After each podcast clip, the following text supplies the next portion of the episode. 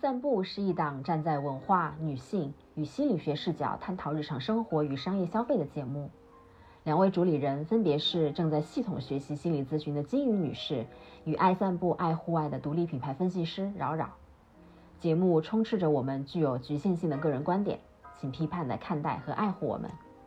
Hello，大家好，我是正在学习心理咨询的金鱼女士。 Hello，大家好，我是爱散步、爱户外的独立品牌分析师饶饶。嗯，终于要做到这一期关于那个心理咨询的这个话题了。对饶饶好像自从我开始学之后，我就对这个议题非常感兴趣我。有很多问题要 问，因为我对心理咨询也很感兴趣，嗯就是平时也会看很多相关的，比方说公众号或者是书，嗯因为我有很喜欢的那个一个心理咨询的那个咨询师嘛，叫李松蔚，就是我一直在看他的那个公众号，嗯所以其实，但是但是都是比较表面的，没有说真正的了解过心理学这个学科，嗯因为其实你正在学习，所以正好给了我一个很好的机会嗯去做这个、好那你问吧。啊、第一个问题还是你这个比较大的转变嘛，嗯因为其实我们原来做的都不是相关的工作，嗯然后之前也是一直在做这个品牌分析和商业这类的工作，嗯对，身上充满了铜臭味。对嗯然后为什么就突然想学心理咨询，而且开始学了呢？嗯，就其实我我我学之后呢，我就得到了非常多你刚才那个反馈，就是说啊啊、我对心理学，我对心理咨询也感很也很感兴趣，就哦感觉好像。呃，想要了解自己，或者说了解他人的想法或者内心的东西，是一种本能。对就很多人都会很感兴趣。然后我对之前读到过一个那个招聘平台做过的一个调研，他就说，呃，现在年轻人里面就是他们的理想职业，呃，心理咨询师其实是在前十位的，因为这是一个非常非常年轻的一个一个一个职业行业，但是却已经排到了前十。嗯，然后他还说，就是说不同世代的人对于这个心理咨询。的这个诉求是不一样，就是作为一个职业，比如说八零后，他说是期望通过转行度过中年危机；那九零后是期待兼职咨询，然后增加收入；那零零后呢，就是希望他依靠一个新的专业身份来获取一个自由，就感觉好像电影里面心理咨询师的那个形哦象，其实是好像不就是不不太是那种打工人的那种感觉，时间是嗯可以嗯自己支配对的，对对，像个自由人一样的。嗯，那但你刚回到你刚才的问题，我为什么会突然想学？其实我我十年前，这个是我十年前的一个计划。那个时候，呃，我不是去英国读硕士嘛，但我当时学的是那个呃社会学，那原因也是说，就是我有我我本科学的是经济学，但是我有一天就工作了一两年之后，我就在自己家就看到书柜里面的书就。真的，一回头就全部都是社会学、心理学、社会心理学、人类学。那我就问自己说，为什么这么喜欢你？为什么不去系统去学一个嘛？那当时我也是直觉决定，那个时候我好像心性上面更更离社会学更近一些，所以我就想先学社会学。但那个时候我就已经规划好了，呃，我学完之后工作十年、二十年，然后再去学。开开启第二次学习的时候，我要学心理学，然后可能再工作个十年二十年，再去学，然后又学一个其他的。然后，呃，本来我的心理学心理咨询的学习计划可能是五年之后呢，但是呢，因为疫情，啊，嗯，对就疫情，我就是突然就觉得说，我也不知道明天跟意外哪个会先来。嗯那正好有一个机会，我们自己，我刚才你也说了，我们是做关于商业还有品牌分析类的嗯对工作嘛，对正对职。那我刚好是从商业和我本职的角度去看，就是所谓的呃呃精神康养这个赛道。嗯那因为我在研究这个赛道呢，所以我就去。呃，接触到了这个赛道的头部品牌的这些创始人，然后跟他们聊过之后，那我就感觉心里那个想要学的那个种子就突然长大发芽了。那也因为有跟他们聊过，所以也知道怎么去看哪个平台或者哪个项目会比较靠谱。嗯那所以就是呃，做做做足了这个研究之后呢，我就是下定决心，就是报了这个长城的课程。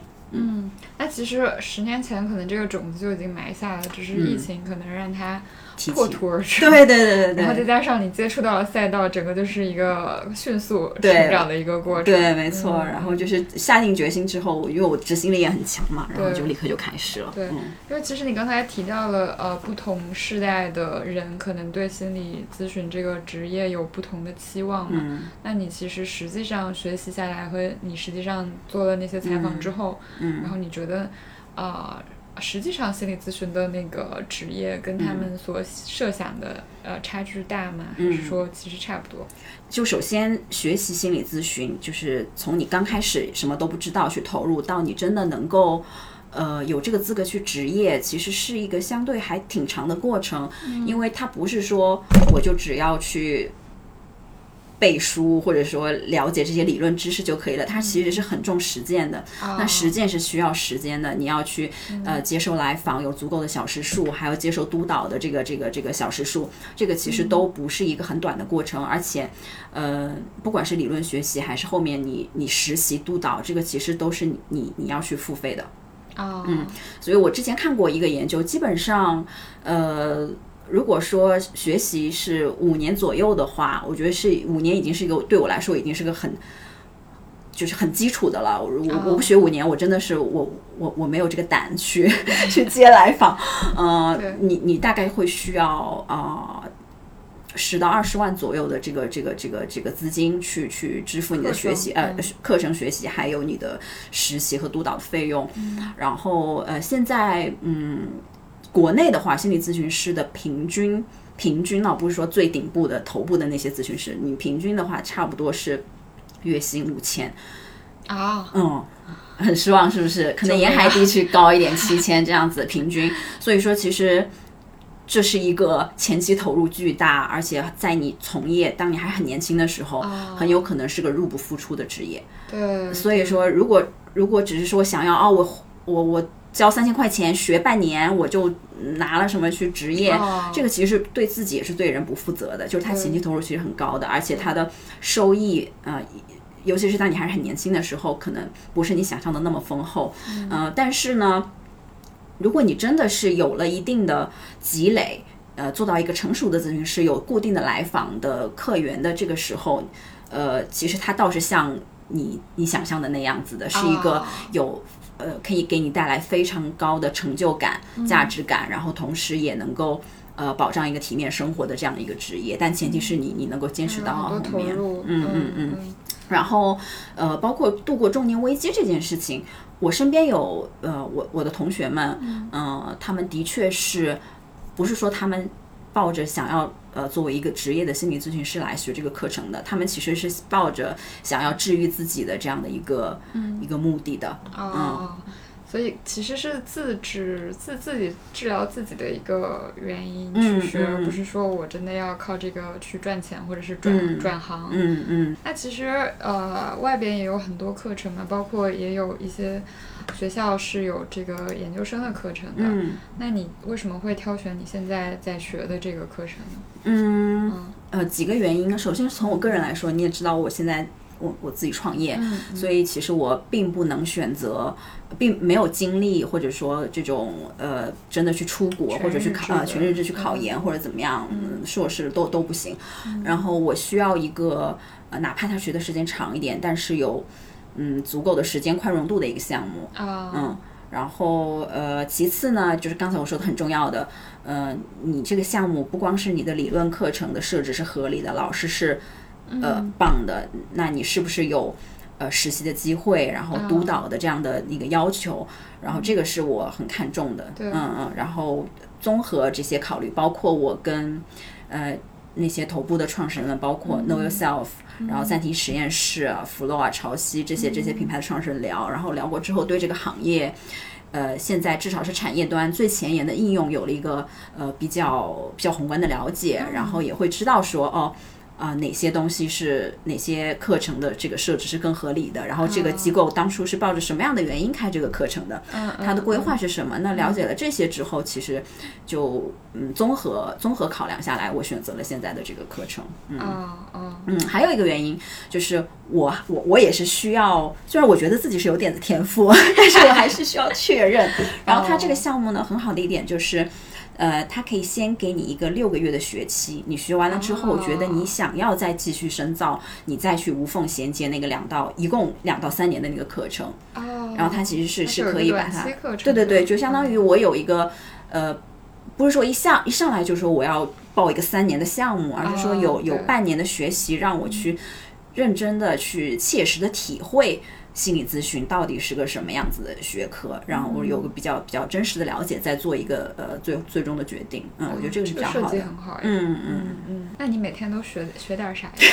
每周花多长时间学？啊，你就是学习体触验触摸到了我的和安排痛处。对对对对对 我刚开始学的比时较候，具体的问题。嗯 嗯，对我刚开始学的时候，我们那个老师他是那个美国 UCLA 的一个一个一个在美国职业的这样的一个、嗯哦嗯特别特别有经验的老师，然后他就说嘛，他说我看了一下这个叉叉叉叉的这个课程啊，就你嗯们基本上呃这个课程的量啊，包括他那个学习单排都非常好，就基本上相当于我们美国的一个那个呃呃硕士项目了。哦当时我就是还不以为然，说怎么可能硕士？ 这压力多大？ 我不就是几个小时的课吗？每每周，然后我就发现自己太天真了，就是那几个小时的课呢，你可能需要花三倍的时间去消化，因为你要暂停要做笔记，要梳理，嗯然后你每周有作业。呃，除除此之外呢，你就我们都都在英国读书，你也知嗯道他是、你师傅领进门，修行靠个人。对他其实你课教材就那么一本，但可能后面的 reading list 就你的阅读列表长可能啊对很对长对，然后要看的东西很多很书多。嗯对，然后我又不是说混一个证或者说怎么样，我其实是真的感兴趣，嗯那我就会。特别想要去读他啊开出的那个书单，每一本我都好感兴趣。然后我、嗯我其实就把自己还逼得挺紧的，嗯嗯，然后，所以我现在，你知道，我以前并不是个成型人啊，就是就是我是那种夜猫子，跟我一样对对对。但我现在真的很夸中午张，才 起床。那那也不至于， 没有那么夸张。 但但我现在基本上就是每天七点起，然后七点起，然后呃，先起来之后七点到十点是要去看书或者上网课，然后十点开始就是一天正常的工作，然后你开电话会议啊、采访啊、写东西啊等等，然后到了大概六七点，我可能会去跳个舞。嗯，因为跳跳 hip hop 对我来说就是一种放松，嗯嗯，hip hop 就是我的冥想，我跟你说， 身体的冥想 对。身体的冥想，然后 然后结束之后，因为很近嘛，大概大概就一两个小时，我就可以回到家，然后呃就重新开始，开始又又是看书或者上网课或者写作业，然后就是这样完成一天。然后我基本上我自从学了这个课程之后。我我平时看的书、看的电影，基本上都是跟心理学有关的。嗯，因为你除了教材之外，其实现在的这个这个呃，我可以看到的一些资源里面有非常多，其实是以心理学为呃核心发散开来的、哦呃虚构和非虚构的一些文学都很好看，所以哦我我其实很多时间都会花在这上面。嗯我们最后会请你推荐一些书籍啊和好的好的影影评、嗯嗯，影没单问来嗯没看问。题。嗯对，因为我我两周前来你家的时候，你旁嗯边那个桌桌子上还没有那么多书， 现在已经堆到我都放不下我的电脑 了。对对，所以真的是买了很多书在对看。对对，嗯是的，但我真的有在看，一本本一本本看，就是买买书如山倒，什么读书如抽丝。对对对，嗯这个这个很厉害，因为基本上听起来感觉你现在生活基本上就是工作和学习，对吧？对，嗯就是我我我现在都有一个表情包，就是嗯有一个吴磊哭小小时候的吴磊哭泣的那个表情包，然后配图我自己配的就是我要回家上网 课。就我现在每次我跟朋友，你知道，就有时候会派就是派对啊、嗯或者怎么样，对对对到了一定的时间。就平常可能就喝喝到个两三点都无所谓，啊但现在因为如果我喝到两三点，我第二天七点肯定起不来，我起不来，然后后面一大堆的这个事情全部都要往后延，就是你啊堆积到后面就不可想象，所以我都是逼自己，然后也是跟我朋友说不行，我像个灰姑娘一样，十二点要回家， 就南瓜马车来接我。你 给我，你给我不现在不晚回家的理由是一样的，因嗯为要飞盘， 喝太晚，第二天状态没有了，飞盘飞不了。对，我们就两个现在真的，对对对，真的。对嗯但他觉得我我我这种感觉很好，因为首先我我的朋友们也都会也都会理解我，我也不是说完全就不跟朋友们聚会了，只不过是对对比较有有节制的这样的一种对。我知道其实心理学有很多流派嘛。嗯，然后我要问一个很门外汉的问 题，你现在有没有比较喜欢的流派可以给我们介绍一下？因为我们刚刚提了很多，其实都是比较大的嗯和抽象的东西嘛。嗯我现在想要了了解一些比较细节的。对，有门派有门对派，而且呢，嗯，怎么说呢，我我。嗯，我以我现在的学识啊，我甚至是没有办法回答你说我到底喜欢哪个流派，我不 配，哦我现在不配。好的我每一个学派，呃，的确这个模块已经学完了，但我真的就只是每个学派了解了一下入门而已。我觉得我还是需要每一个学派在再再往前走一步，才能去选择说我，比如说我要专攻哪一个，或者专专攻哪几个。但是有一个思路，我我想分享的是，也是那个、嗯嗯呃，我的老师呃跟我说的，就是。嗯，他他很夸张啊！就我们这个这个老师，他的履历，他他自己本身呢就已经是呃加州大学洛杉矶是分校，他是社会学的博士研究员，他研究的是、呃对，然后他现在就是存在主义精神分析课题的，然后同时呢，他又在攻读第二个博士学位，然后是临床精神分析， 然后你知道博士每一个就是你知道是啊五五到七两个年，对，同时你知道心理学很夸 张，心理学呃心理咨询就是你学完本科、硕士、博士，这都是通识教育，然后哦你每个流派有自己流派的这种。呃，研究所，如果你哦想要说我是这个流派的认证的咨询师，你要再去读这个流派的这个研究所，然后可能又是一个我不知哦道四四年、五年还是七年的一个一个过程。然后他现在也在读这个东西，哦，就所以我说，学海无涯学海苦作无舟涯， 对，就是他真的是个终身学习、终身投入的过程。他都已哦经是已经两个博士了，还在学学这些，就是各种。那那你可以想象，然后回到刚才流派的问题，就是说他他讲过一个说法，我觉得我我认同吧，就是嗯，任何领域我觉得可能都是这样子。你你学了很多技术，学了很多理论，学了很多流派，但是你真正用的时候，其实你是要忘掉这些技术，忘掉这些流派的。啊，嗯，你你真的是把你的来访当成一个人，平等的对待他，你看到是他的人，他的困扰，呃，他的想法，而不是说哦，这个症状我要用这个技术，那个我要用用用那个流派的去运用，哦不是这样的，就是照他。本宣科的那对，种，不是照本宣科，那些东西都是融入在你自己的体会当中，你是很自然而然嗯的去、去把它行云流水一般的去使用出来的。嗯那一般来说，可能理想的状态是说，你有一到两个流派是你真的是钻得很深的，但同嗯时呢，你对其他的可能三到四个流派是有涉猎或者说去体验过的，可能这嗯样的话对你。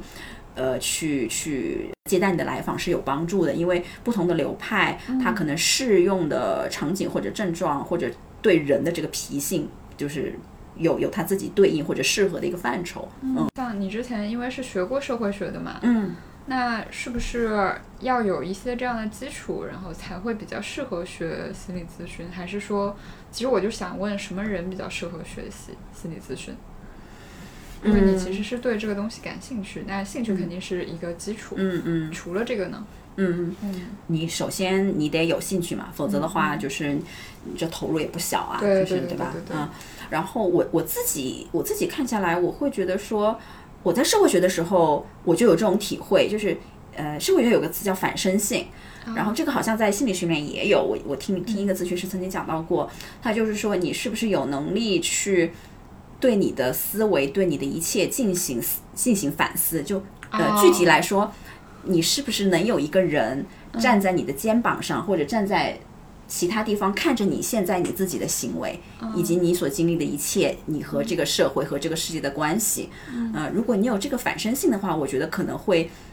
会对学习是是有帮助的。还有一个就是，我我其实很从很小的开始，我我没有读弗洛伊德的时候，我就很喜欢分析自己的梦。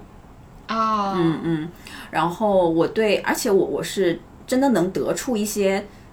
对我自己的救赎和帮助的，就是我通过我的梦，我会很清楚的知道为什么这个梦里面是这个逻辑，然后这个东西代表了什么。然后为什么这个人会说这样子的话，我都是可以在现实生活中自己去找到那个根源的，而且我会通过对自己梦的分析，了解到哦，了解到说哦，这段时间我可能这个地方是有点压抑的，或者这个其实是我很看重的事情，我以前竟然没反应，没没有没有意识到。那这个梦告诉我说，其实这件事对我来说这么重要。哦对，然后我我不是在那个小红书上会分享自己的那个呃心理咨询这个课程的一些呃学习体验和记录嘛。然后我有一个网友，我真的太感动了，他给我留言说了一句话，因为他知道我之前呃硕士学的是那个社会学嘛，然后他就说，他说，嗯、他觉得社会学主要是关注群体的心理以及群体的行为模式、组织方式，心理学呢是更关注个体的内在世界。嗯啊、你现在做的其实是心怀一片森林的同时，再去关注一棵树的成长。好会哇，说，他真的太会讲，我觉得这个超超级触动到对我的，对嗯他好会嗯，就说突然我觉得我的人生就合理了， 看完大的之后要看小的。对对对对对，哦，刚刚有聊到一点点国内的心理咨询行业嗯它的嗯状、状态嘛，嗯嗯但可能只是我自己的一个观察。嗯，就从你的了解来看的话，你觉得它现在是一个什么样的状态？那跟国外就比较发达的国家相比来说，国内现在是一个什么阶段？嗯嗯嗯、呃我觉得如果用一个词来形容的话，应该就是孩童期吧。嗯啊，嗯，然后因为其实我们中国是在二零零一年的时候，劳动部才将心理咨询师正式纳入呃我们有个中国职业大典这样的一个、哦一个一个册子里面。那其实是第二年我们才有才启动了国家职业资格考试，但是这个这个考试这个证书呢，在二零一七年就取消了，然后原因是这个这个证书它的考核呢只有笔试，只有笔试，只有笔没试职业的部分。对，没有就是实践的部分，哦你就相当于你想拿个驾照，但是你只考科目一，不考科目二，就、嗯嗯、这个上路是很危险的。对那人的心灵的事情也也不能这么开玩笑对。但是呃目到目前为止啊，新的国家的这个职业资格证书，嗯这个考试没有重启，也没有新的来来取代。啊、那所以现在我我认为还是处在一个比较鱼龙混杂的时时代吧，因为其实你没有国家证书，然后就有各种机构出来跟你嗯说对有这个培训怎么怎么样。认可度比较高的是人社部还有卫健委的和教育部的这个证书，在业内认可度是高的，是 OK 的。以前的国家二三级这个心理咨询资格证书就是人社部的嘛，然后哦取消了。但是现在其他的一些什么什么 ACI 呀、啊什么 IPA 呀、啊什么 GPST 呀、啊其实这种其实它的那个业内的权威性是很低很低的。那还有一些呢，是共青团、中国心理卫生协会、中科院心理，还有什么人才培训网这种呢，它它提供的证书都是培训证书，就只能证明你接受了几个月的培训，啊，但跟你有没有能力去真的去职业完全是两回事儿。然后这个业内我觉得也不认的，嗯嗯，所以我觉得大家还是要擦亮眼睛。然后我自己在在在一些社交平台上就会看到很多那种，呃，跟你说你学个半年，然后你就可以几千块，你就可以拿这个证书的，这个真的都是非常不靠谱。而且很多这种广告它都会说适合女性考的证书。然后这个我直接就火就来了，是什么意思啊？是不是就是又又觉得就是像护士、像英语老是师、的像翻译一样，这对个就是女对性女性，我觉得这个是个太大太大的误解。那其实为什么在国外会更加普及一点呢？这个行业，嗯嗯，有一个原因，当然还是说，就是本来它理论理论的发展时间就更长嘛，然后你不同的流派，然后有不同的倡导人，然后很多人就是你他不同的不不停的去演讲、宣讲、推广自己的流派等嗯等。那还有就是说，呃。因为现在美国很很怎么说呢，很也不是说流是流行吧，可能可以这么说吧，就是那个叫 CBT 认知疗法嘛，嗯它是相对于古典的一些疗法来说是更短平快的，然后就很符合哦现在这个这个生活节奏。对， 然后同时呢，它又呃纳入了美国的一些保险体系，啊、嗯、所以它其实。负担会比较对对对，负担小，你就保险就已经把它覆盖掉了嘛，所以就是你你看的人也比较多，嗯所以它的推广跟普及就做的比较好。但中国好像，嗯，商业保险可能是有的，但是、嗯一般的一般的保险是不不覆盖就是心灵方面的这样的一个一民个，嗯保险好像没有的。嗯嗯，对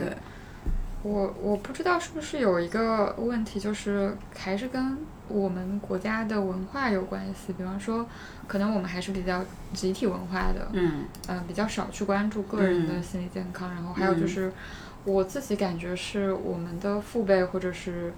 啊、呃更早一点的那一代人，他们其实对于心理疾病是有一种病耻感在的，就是嗯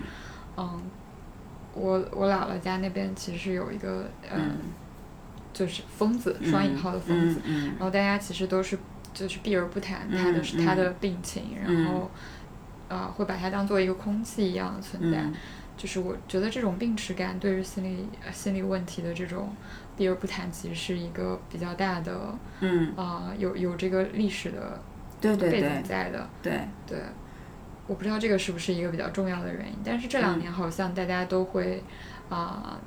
啊、积极的，也不是积嗯极的，就是反正不会再回避了，就就会、就会跟自己的朋友分享说，那我最近可能有一点嗯低落，心情不太好，或者是甚至是可能有一点抑郁或者焦虑这样的，嗯就是不会再说呃回避我自己有这个问题，而或者是因为自己有这样的问题而感到羞耻。嗯嗯，这种情况这两年好像好了很多。对对对，我觉得嗯在年轻人里面，我觉得肯定是比是比父辈要好的。嗯然后，嗯、我觉得呃，流行文化里面其实嗯包括嗯我们受很多美国电影或者文学的这个影响，对就你会发现说，呃，美国美国你会看到电影里面很多人都有心理医生，就好像对就对他每个对每那时候都有牙医一样，觉得好像啊哎。有有心理医生去看心理医生，并不是一个特别特别觉得羞耻的事情，反对而吧是你要有钱有有有这个 对时间，你才可对以对感感感觉是这样，而且本来本来心理健康这个领域呢，它除了是说你有一些障碍或者说问题需要解决，它同时也是一个嗯在滋养你的。就你这哪怕是你没有什么问题，你想嗯要让你的这个状态变得更好一些，你也是可以去找心理医生聊的，就不嗯光只是有有真的遇到了遇到了挑战才才会去。嗯嗯然后，但我我觉得，呃，一个是呃去污名化吧，但嗯是我我会警惕是说不要走到另外一个反的方向去美化哦心理的、心理的一些挑战，比如说在很多。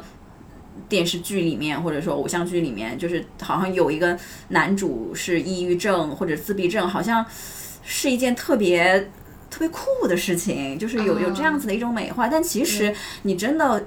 真的是得了抑郁症或者自闭症，它里它它你的身体机能还有很多症状是非常非常痛苦的，你自己痛苦，你周围的人是非常非常痛苦的，嗯这是一件非常需要关爱的事情，而不是说这是一个哦我是忧郁王子，我觉得我是一个什么男主的这种这种玛丽苏，啊对我觉得不是这样子的，嗯，他甚至有一段时间，包括现在，其实呃，像抑郁啊，其实它已经变成一个流行词。啊，你对就，经常看到表情包上面写着“我抑郁了”，嗯然后嗯，其实它就是一个抑郁的一个、嗯一个一个网络化的表达嘛。嗯嗯这个其实我觉得，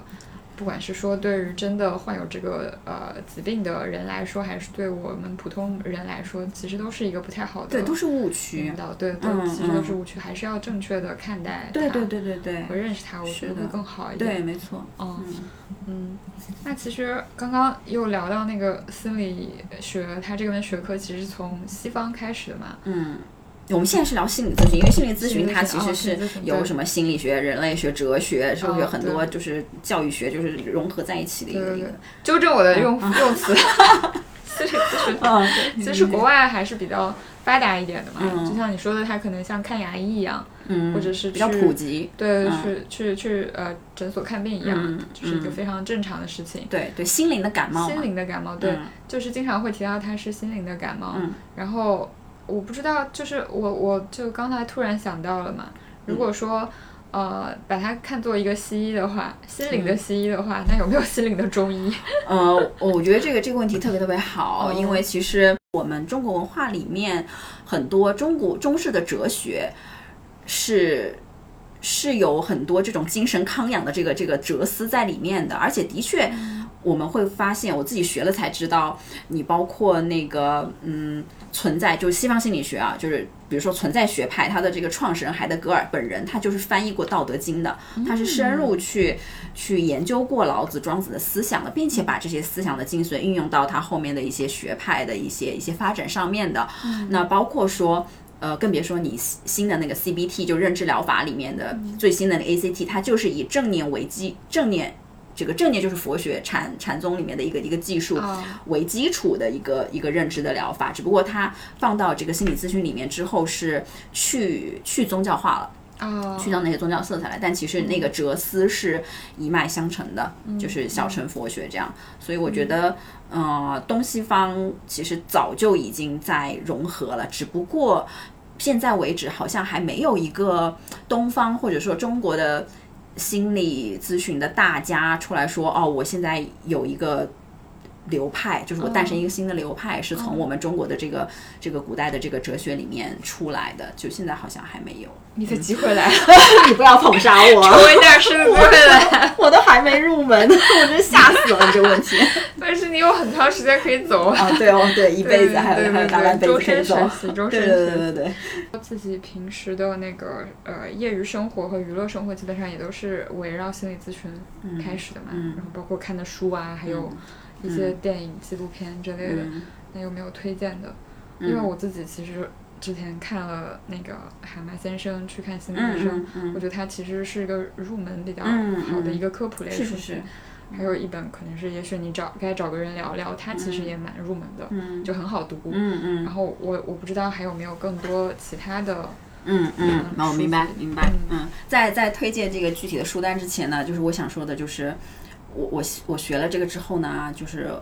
我看很多题材的，哪怕是看一个古装偶像剧，我都能看出心理从心理学的角度去看 它，那说明这个编剧有点东 西。有点东西，有点东西。对， 就我就我我不是很喜欢吴磊嘛，然后他最近演那个《星汉灿烂》，啊啊，然后它它里面呢，就本来我看电视剧呢，我是。对童年是完全没有兴趣的，我就想看他们谈恋爱，你知道吗？ 然后，但是这部戏呢，我就正好他的那个女主角就赵露思演的那个角色，哦其实是童年她的父母都不在，她是完全没有父母养育的，在她很小出生之后，然后一直哦跟一个对她挺不好的一个类似像奶奶一样的人住，哦然后后来就是影响到他的一些呃情绪，还有处理问题的方式。然后嗯有一幕就是当当他爸妈回来的时候。就那个场景，我本来就对这种我是完全不感冒的，但是当时我就是直接哭了。我就我当时我就想说，哇，这样一个小孩儿，他在他最需要形成这个安全感的这个时期，他的最主要的能够给他爱的这个养育者不在，然后处在一个呃无人看管、无人重视、极度忽视的这样子一个、一个条件，他多难啊！就是他他能长大。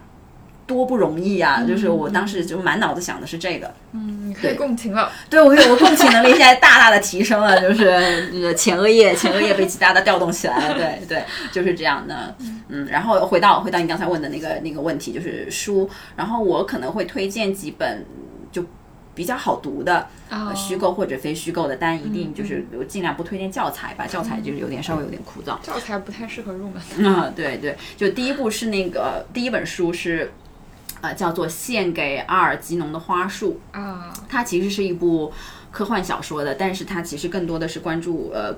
关于一个人性的探讨。它主要的故事是说。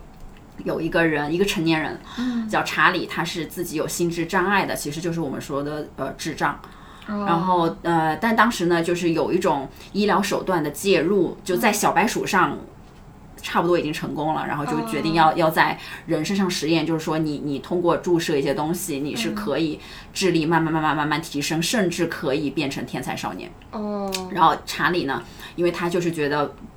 如果我变聪明了，我身边的人就会更喜欢我。他抱着这个态度，还有妈妈也会更喜欢他。然后他就去接受了这个实验，然后他就真的在很短的时间内变成一个天才。但是你要知道，你的智商是天才了。但是并不意味着你的心理认知能力和你的情绪已经对到了，你就是你你接你承受不了你的智商，啊，嗯就会出现这个问题。然后包括以前他。当他还是智障的时候，身边的朋友围着他笑，他觉得是大家对他的喜爱跟友善。但当他醒悟过来，有了那个智商，他才反应过来说：“哦，原来那些朋友根本就是对他在嘲讽、在哦讥笑、在逗弄他。”但当他真的有这个呃智力去理解这一切的时候，那他是多么的伤心。就是有一系列，就是你会去探讨说，那他是更快乐还是更更悲伤，是是更更多朋友还是会更孤独呢？就是有一系列。那当然，后面还有一些变化，那个就涉及到我就不剧透了。啊但嗯、这部其实是我真的就是很久没有大晚上我就是哭出声， 就是真的是就这这种抽泣给我 抽泣的那种，真的太太太太震撼了。这是第一嗯本啊，献给阿尔吉农的花束。第二本是那个有一部有一部叫《登天之梯》，嗯它其实是美国的一个。美国还是英国我忘了，嗯就是他是一个儿童精神科的医生，然后他是他也是儿童创伤治疗专家，他写了一本就是他参与亲身参与治疗的十多个儿童的儿童创伤经历的故事，兼具专业性，也又有人文关怀。嗯，然后当时我也是，我是买了这本书，当时带去一个姐妹的那个泳池派对，我就一边晒太阳一边看，然后一边看就开始偷偷的抹眼泪。我看你这个照片完全看不出 来，你朋友局圈限照偷 片偷感觉就是一个非常肤浅的 泳池，没想到后面的深度这么 这么这么高。但但这个就是默默流眼泪，还没有到啜泣，没有到没有到那个阿尔基农那个程度。嗯然后还有还有一本呢，它它不算是不算是教材，但是稍微有一些理论的部分，但是同时又有很多案例。我觉得大家可以啊感兴趣的话，可以多看一些那里面的案例，叫做《心理治疗中的依恋》。嗯，因为我记得前前几年一直很流行，就是去测你的那个呃依恋依恋的模式嗯式啊、嗯比如说你是什么回避型的、冷漠型的，还是什么什么类类类型的那。那这些测试呢，基本上就是基于呃依恋理论来的。啊，那当然需要注意的是，这个不是讲的依恋人格，依恋人格是完全另外一个事情，它讲的是依恋的类型，嗯然后它里面每一个依恋类型，然后都会有应对或者说嗯转变这样子的一、一个依恋类型。哎，其实上次上一期我们在讲那个。诱捕幼女哦的对对时候，对呃，提其实到过就的对对对，提到过依恋类型的，嗯嗯，对就是就是这一块，嗯嗯，然后呃，有三部三部影视作品，嗯啊，其中两部是纪录片啊，呃，第一部是呃一部叫做《幼儿园》的纪录片，它其实是我们当时在上那个呃毕生发展心理学的时候老师推荐的，嗯它其实就是实拍一个中国的，好像是武汉的一个幼儿园，哦，然后嗯。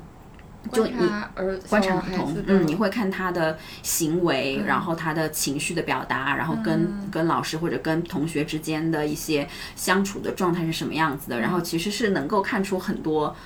端倪。然后还有一部纪录片呢，是叫做《Couples Therapy》，嗯，伴侣治疗，它其实就是实拍一个心理咨询师，他接待每一季接待四到五个四到五对情侣，啊然后来呃讲他们在呃爱情当中的一些问题。不光是说从心理咨询师的这个技巧角度，还是说理解两性关系的角度，我觉得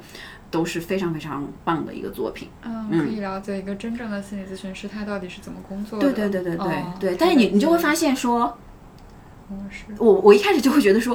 这个心理咨询师不怎么说话，他就一直、哦一直很安静的在听。啊啊，然后别人问他对问题，他就是用问题来回答问题。哎，对，就是有那种感觉。后来我我我是在呃开学之前看的这部这部这部戏，因为我就想知道心理咨询师真实的心理咨询师没发生什么，先先自己预告一下。后来我我自己在学的过程中，然后嗯，老师其实就会说，心理咨询呢就并你不是英雄。你不是说我我是高高在上，我是帮你解决问题，不是的。其实来访者才是他自己的英雄，你在后面真的只是可能百分之十的这个这个这个占比都不到，就是促进他变化的这个因素。嗯然后就是，而且你们是一个很平等的关系，就他不是像一个好为人师的那样子的一个一个角色哦，对绝对不是。我以前也是有这个错误的认知，嗯然嗯后后来看了那个《海妈先生去看心理医生》嘛，嗯嗯其实他也是那里面的那个苍鹭，就是那里面的心理医生，嗯嗯他就是他也是只是一直问问题，然后一直反问，然后海妈先生就被他问的很焦虑，嗯，因为他本来觉得我对你的期望是你告诉我我应该怎么做，嗯但是你不告诉我，你还一直让一直问我问 题， 然后就觉得啊这个钱白花了， 就是会有一个这样的对对呃误区，对，对觉我得跟我跟你一样，对，因为嗯我们平时去看医生的那个模式也是，嗯我就把我自己带过去，然后医生帮我做了检查之后，告诉我我应该怎么办，吃什么药，嗯就是接接受到的那个模式是这样的。但是其实心理的问题跟身体的问题又不一样。嗯，对，我觉得这个其实挺有意思的。不同的流派可能会它的那个节奏会不一样，但是总体哦来说，我觉得有一点不变的就是，而且趋势就是说，你要让来访者做他自己的英雄。嗯嗯然后这是第二个，还有最后一部就是，呃，它不是纪录片，它是一部好像是 HBO 拍的美剧，叫做《扪心问诊 In Treatment》。它呃也是一样，它每一季这个心理咨询师会接待四到五个来访，然后每一每一集它就是讲一个 session，跟一个人的一个 session，、然后呃一季大概有四十多集吧，因为就是他基本上每一个来访都会来个，嗯、八九次、十次，他拍拍八九十次这样子的，啊嗯，是一个比较长长期的过程。然后他他那里面涉及的案例。特别丰富。然后我觉得他的编剧里面一定是有这个心理咨询的专业人士的，嗯，呃、他的他的那个案例的选择，包括咨询师的问的问题，还有用的一些技术跟技巧，其实都是有迹可循的。嗯嗯，就这三三个，我想推荐。啊嗯哎，我觉得已经很很丰富了。对，我想先看伴侣治疗， 可以的，嗯，应该还挺有意思的。对对对，是的。好的，嗯。谢谢大家的收听，嗯，谢谢。嗯然后我的问题也都得到了解答。如果大家有什么问题想问静的话，也可以在那个评论区里边留言。嗯嗯，对，好的。如果问题积累的多的话，我们可以再出一期。耶！ 哦等等我等我学完了这个半年之后，我觉得还可以再来。哦对，六个月之后做一个总结或者回嗯顾，我觉得很好。对，是的。好的，谢谢各位的时间，嗯拜拜，拜拜。